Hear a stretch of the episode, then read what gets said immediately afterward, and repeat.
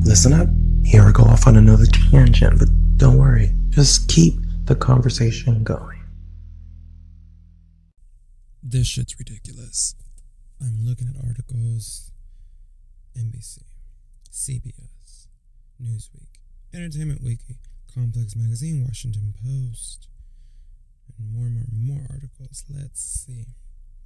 In Style, Los Angeles Times, New York Daily News. Just everyone jumped on Mario Lopez.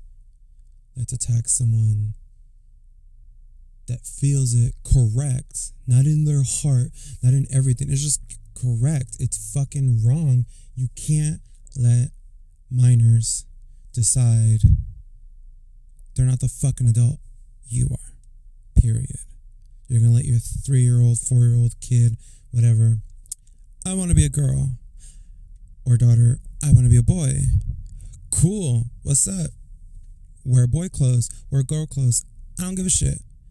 I mean, yeah, I'm gonna worry about you getting bullied at school because I know that's gonna come with it. I'm not gonna shelter you and keep you homeschooled like everyone else does to keep people in their little safety bubble. No, that I'm okay with, but I'm not gonna allow you to start taking medication at a young age destroying your body. That's just fucking retarded. You decide to warp your body once you're an adult. I don't go fuck. But not at a young age. So no. And the fact that we pressured him to apologize, we suck.